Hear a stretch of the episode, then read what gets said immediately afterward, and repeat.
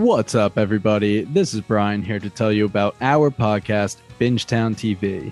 Our hosts include seven best friends with a love for all things television. We cover a range of genres with a focus on fantasy and sci fi, but also dip our feet into drama, horror, comedy, and pretty much anything we think is good television. We use the traditional deep dive formula for new live shows that are released week to week, but our calling card is our Rooks and Vets and Pitchtown TV series. Rooks and Vets pairs two of our hosts that have seen a show with two of our hosts that have not seen a show. Pitchtown TV is when we have a special guest pitch us a show by having us watch the pilot and trying to convince us to watch the rest. If you're craving more content on some of your favorite TV shows, then you should listen to Bingetown TV. Find us on our website at bingetowntv.com, the Apple Podcast app, Spotify, or wherever else you may find your podcast. You've been lost in the woods for hours now, stumbling around in the dark. You come around the bend and see two people roasting marshmallows over a roaring fire. They see you coming into the clearing and gesture over to pull up a log. Welcome to Campfire Ashes. I'm Paul. And I'm Jess. Join us as we tell each other our originally written spooky stories around the campfire and then dive into the lore and legends that inspired them.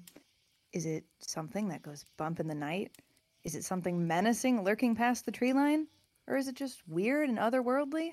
You'll find it here on Campfire Ashes. You can find us on Spotify, Apple Music, Amazon Music, or right here on the Geekscape Network. We're here to entertain you. We'll sing your songs for good times, the best times.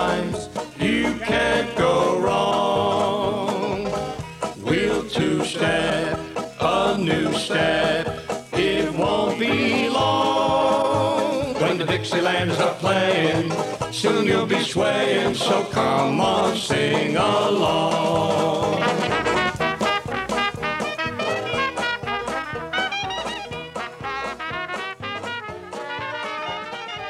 Welcome to another episode of Before My Time. I am your host, Gelsey Laurie, and this week we are talking about Cleopatra. If you like music and you like podcasts and you like to laugh and you like to learn, you need to immediately subscribe to One Hit Thunder. Each week on the One Hit Thunder podcast, we dive deep into the story and back catalog of a one hit wonder band or artist. From there, we have a good, healthy discussion as to whether they brought the one hit thunder or were nothing more than a one hit wonder. We have a huge back catalog, and we've done episodes on everything from Don't Worry, Be Happy and the Macarena to King of Wishful Thinking and Cumbersome.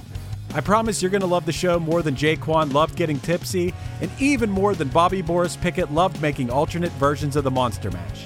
Subscribe to One Hit Thunder wherever you get your podcasts. So, Gelsey, So, Matt. Cleopatra. Yeah, coming at you.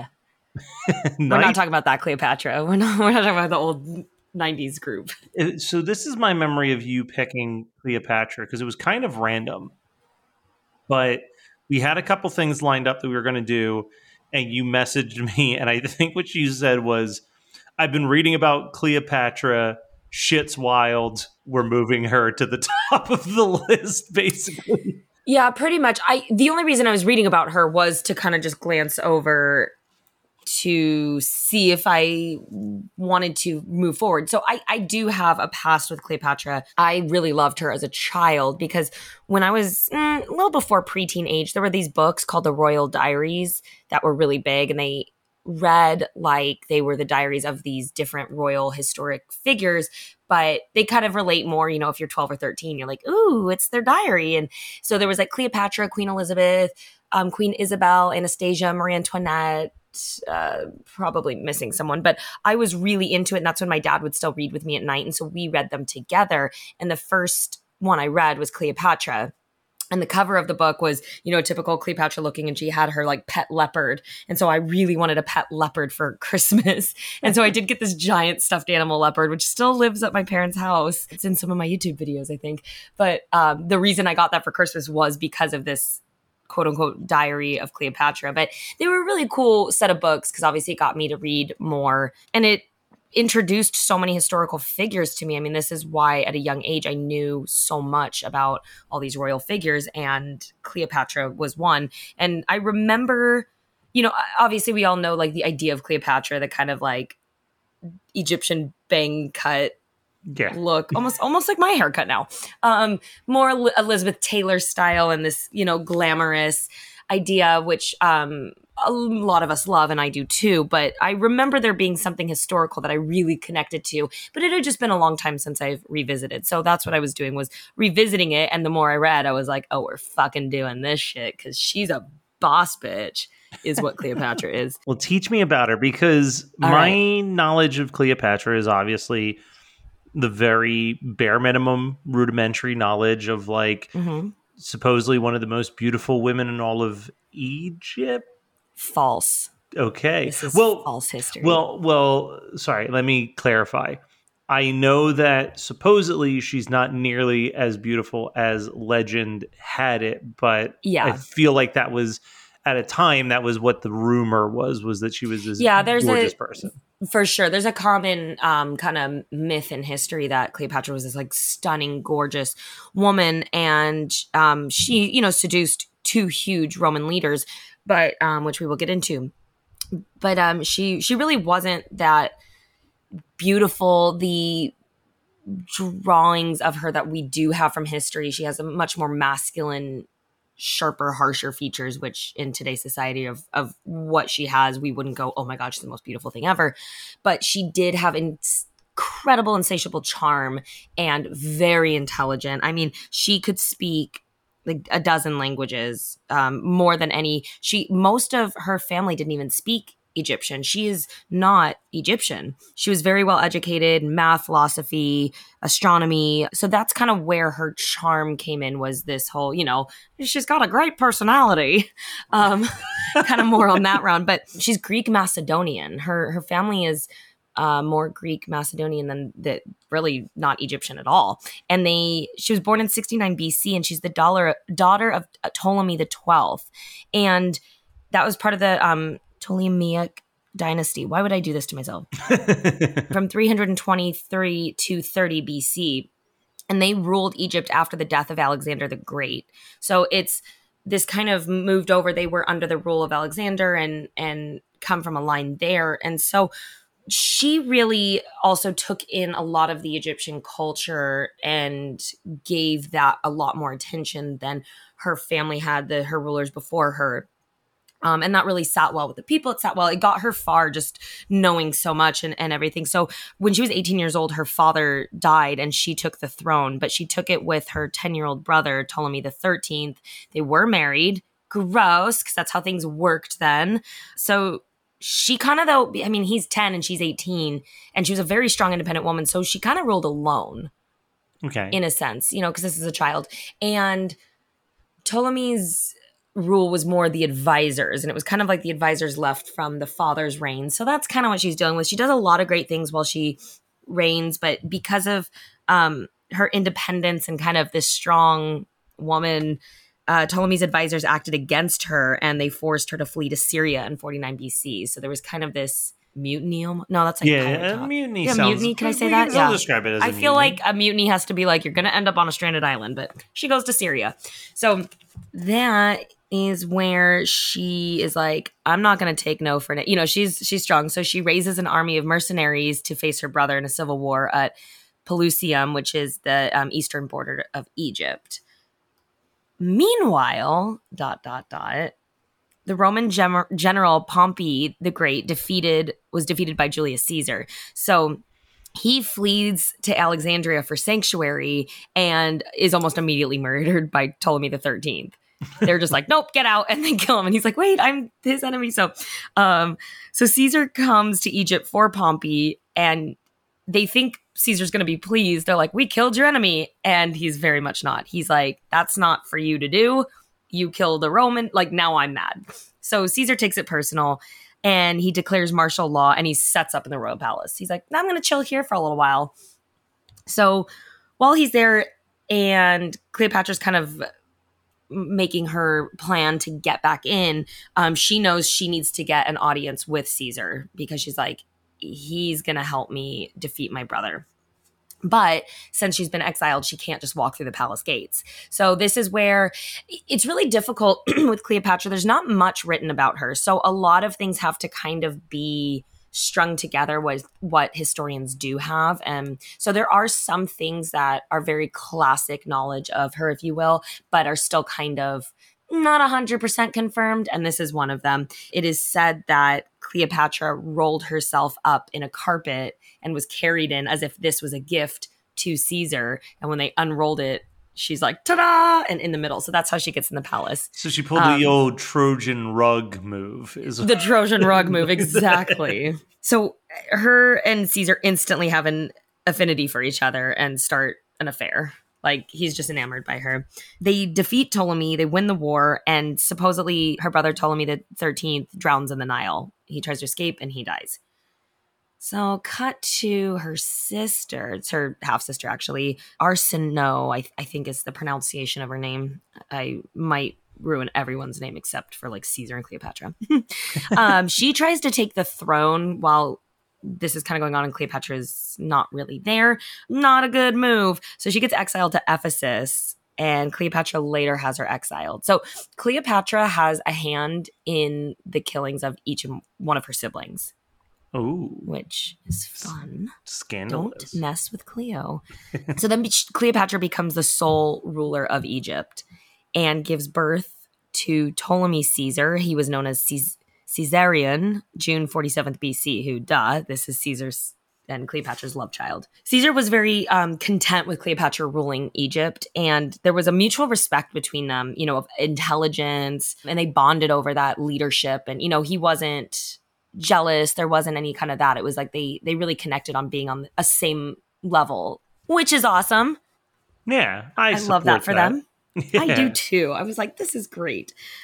So in 46 BC, Caesar returns to Rome, and shortly after, Cleopatra and their son joins him.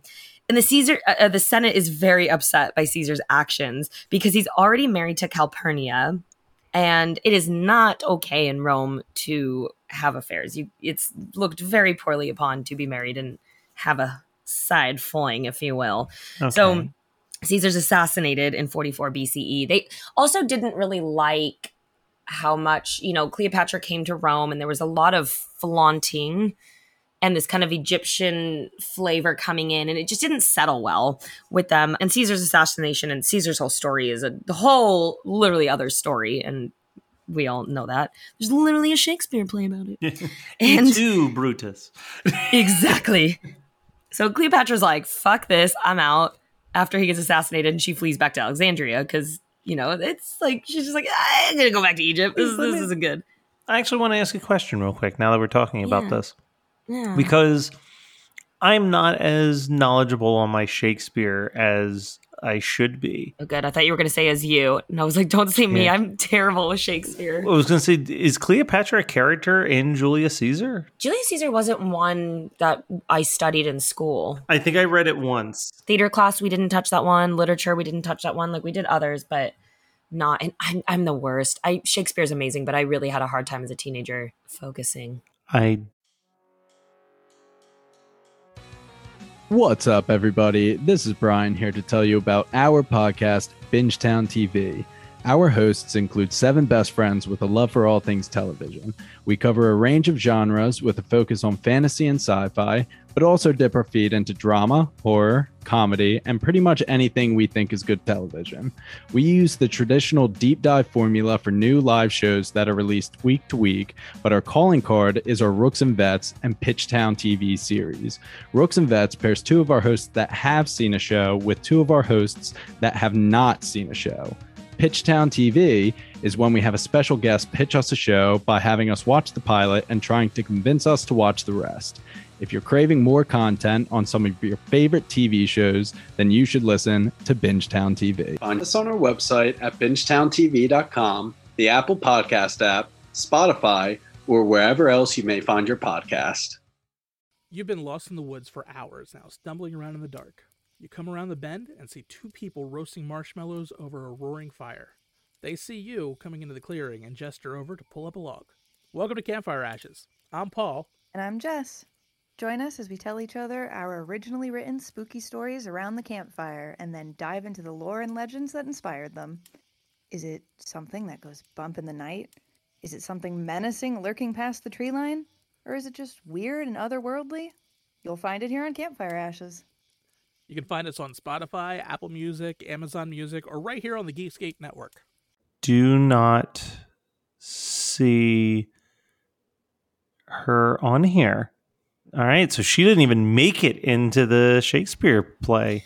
Yeah, that is interesting. It's it's funny because I knew that they obviously had an affair, um, but I wasn't aware that she was kind of around when he was assassinated either, because it's such a iconic historic death is like the assassination of Caesar and the whatever. But uh, yeah, I was like, oh shit, she was like right there. Shakespeare, it's all your fault. Yeah, how dare you remove her from her Bill history? Shakespeare. So she went back to Egypt. Now we've got a friend, an ally of Caesar, Mark Antony, and he's trying to look into the wrongdoings of this murder of Caesar.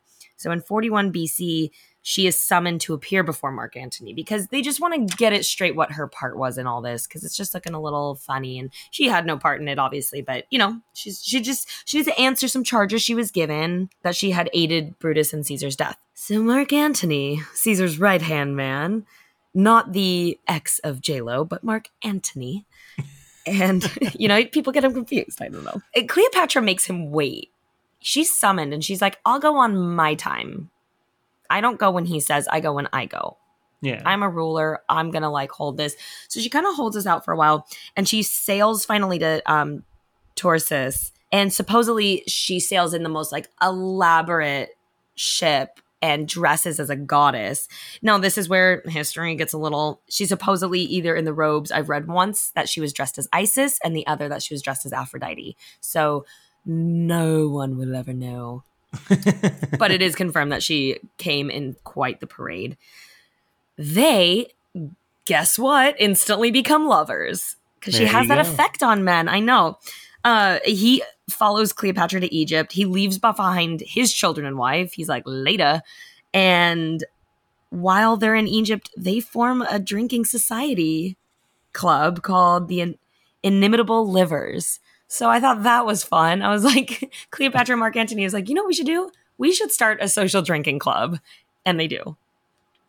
So I'm going to, I want to figure out how we can still, like, can I still be a part of that club? yeah. I mean, I say you just start up, pin? start it up, and call it like the local branch. You're like, hey, The we're lo- just. Yeah, I'm the chapter leader. yeah. Oh my gosh, this is amazing. Great. So Mark Antony does return uh, 40 BC to Rome because, you know, maybe wife and kids is a reason. I don't know. And Cleopatra gives birth to twins. So now she's just, she's pumping out all these love babies. And Mark Antony's wife dies. Her name was Fulvia. She dies. And to, he's kind of forced into marrying Octavian, who is somewhat of it's kind of his rival, but he has to prove his loyalty to Octavian. So he has to marry Octavian's half sister, Octavia. They're so clever with names.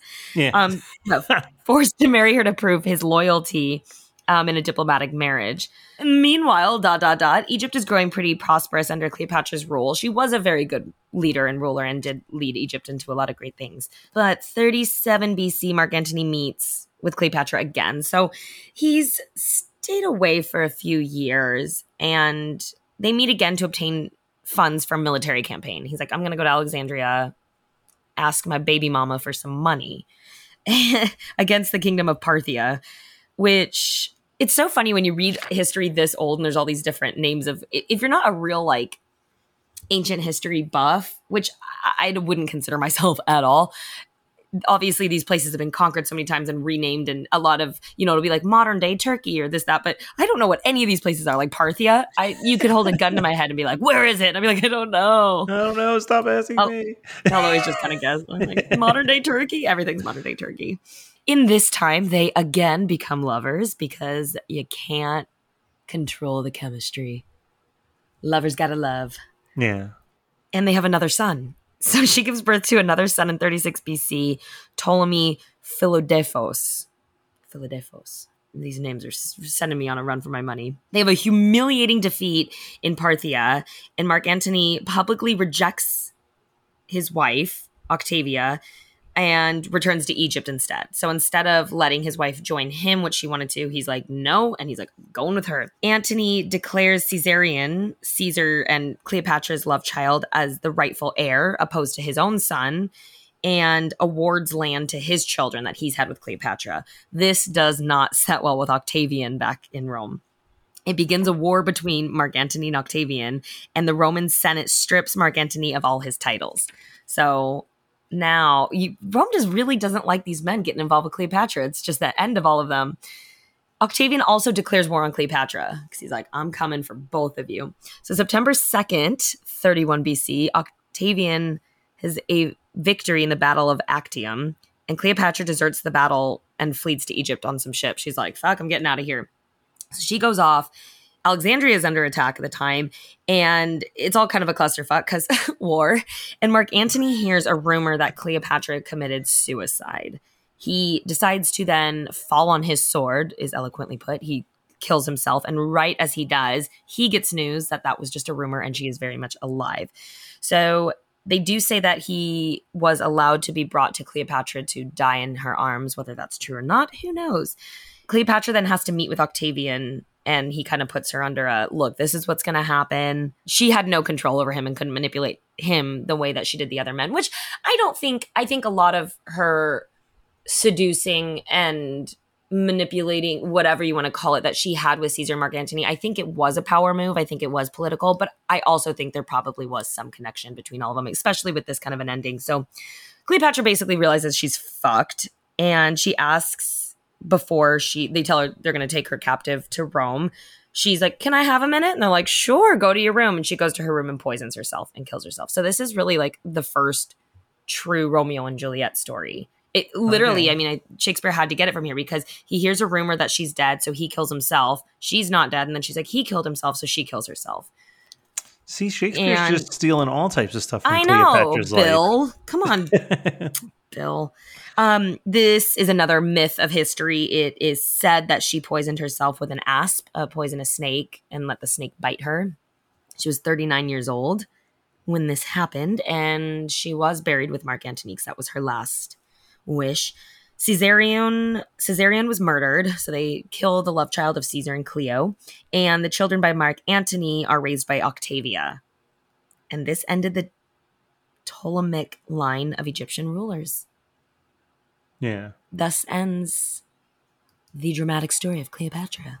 I mean, So those are kind of you want to hear a fun fact though, Matt? sure. Because this is one that you're going to be like, no fucking shit. So you think of Cleopatra, you think of Egypt, you think of all the ancient funsies. Cleopatra lived closer in time to the opening of the first Pizza Hut than she did the pyramids being built. Really? Yes. Like let your brain, everyone, just let your brain like soak that in for a minute. Cause mine just about exploded while I shit myself when I read that. I was like, what? Insane. The first Pizza Hut was 1958, and she was born 69 BC. And the pyramids are old. Like that just shows you how old the pyramids are, That's chaos. which definitely supports the theory of aliens building them. Who knows?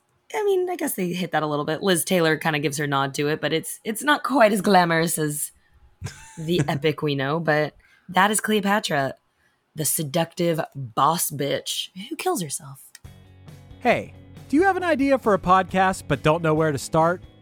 Or do you have an already existing podcast that you want to take to the next level?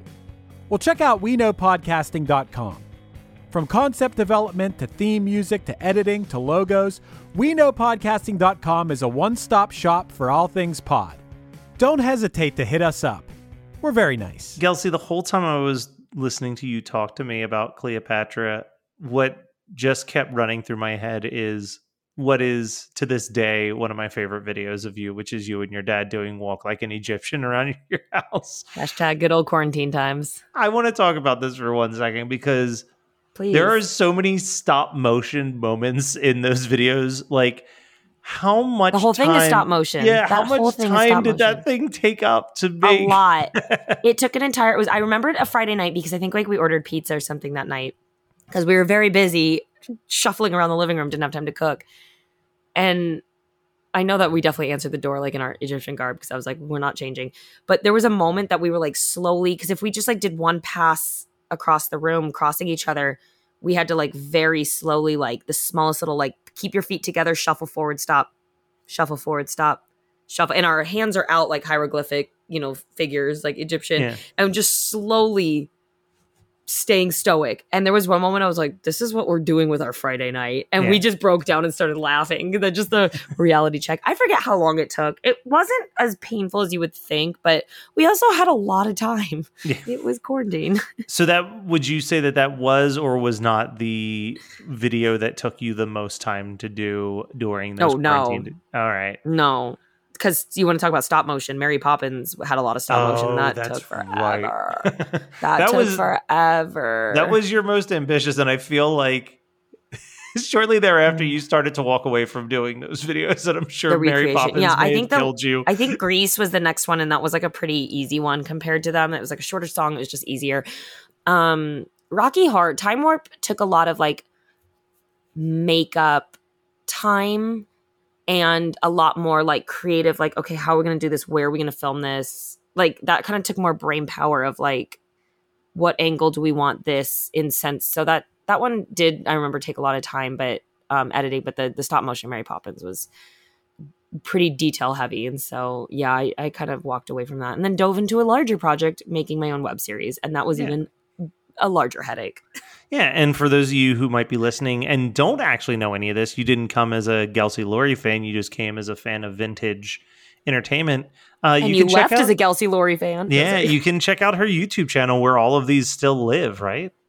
Yeah, they do. They're all there. Everything I made in quarantine and past them. Last year, I started getting into parody videos and writing song parodies. So I've got about four of those on as well. So yeah, check go. it out. Hope you giggle because that's why I made them is to spread some laughter. Gelsey, after they go and watch your entire YouTube channel, uh, Mm-hmm. be it the movie recreations, the song parodies, or even just you singing songs in a shower, uh, Yeah. where can they go to let us know how much they've loved all of the things that you did? They can let us know on Instagram at before my time underscore podcast or on Facebook. Just search for before my time. We will pop up and uh, let us know there. Just be like, yo, that was some crazy shit you did in quarantine. Or maybe you can just be like, hey, you're nuts. And I'll be like, you don't think I know that? Also, while you're here, you can give us a comment, little little review, and some little love goes a long way, and we really appreciate it. And I appreciate each and every one of you for tuning in every week. Thanks, guys.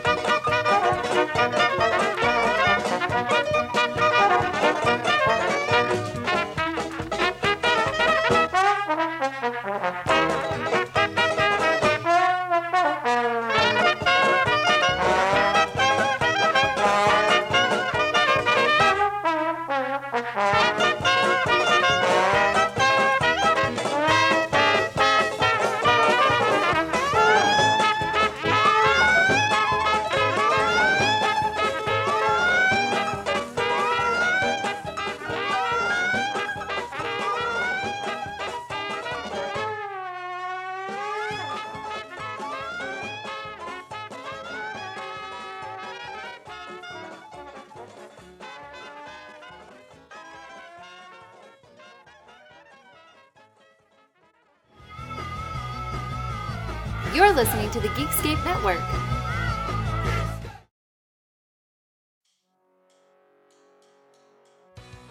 What's up, everybody? This is Brian here to tell you about our podcast, Bingetown TV.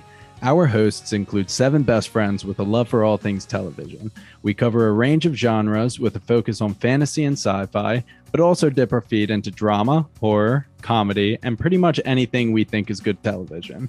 We use the traditional deep dive formula for new live shows that are released week to week, but our calling card is our Rooks and Vets and Pitchtown TV series. Rooks and Vets pairs two of our hosts that have seen a show with two of our hosts that have not seen a show. Pitchtown TV is when we have a special guest pitch us a show by having us watch the pilot and trying to convince us to watch the rest. If you're craving more content on some of your favorite TV shows, then you should listen to Bingetown TV. Find us on our website at bingetowntv.com, the Apple Podcast app, Spotify, or wherever else you may find your podcast. You've been lost in the woods for hours now, stumbling around in the dark. You come around the bend and see two people roasting marshmallows over a roaring fire. They see you coming into the clearing and gesture over to pull up a log. Welcome to Campfire Ashes. I'm Paul. And I'm Jess. Join us as we tell each other our originally written spooky stories around the campfire and then dive into the lore and legends that inspired them. Is it something that goes bump in the night? Is it something menacing lurking past the tree line? Or is it just weird and otherworldly? You'll find it here on Campfire Ashes. You can find us on Spotify, Apple Music, Amazon Music, or right here on the Geekscape Network. You're listening to the Geekscape Network.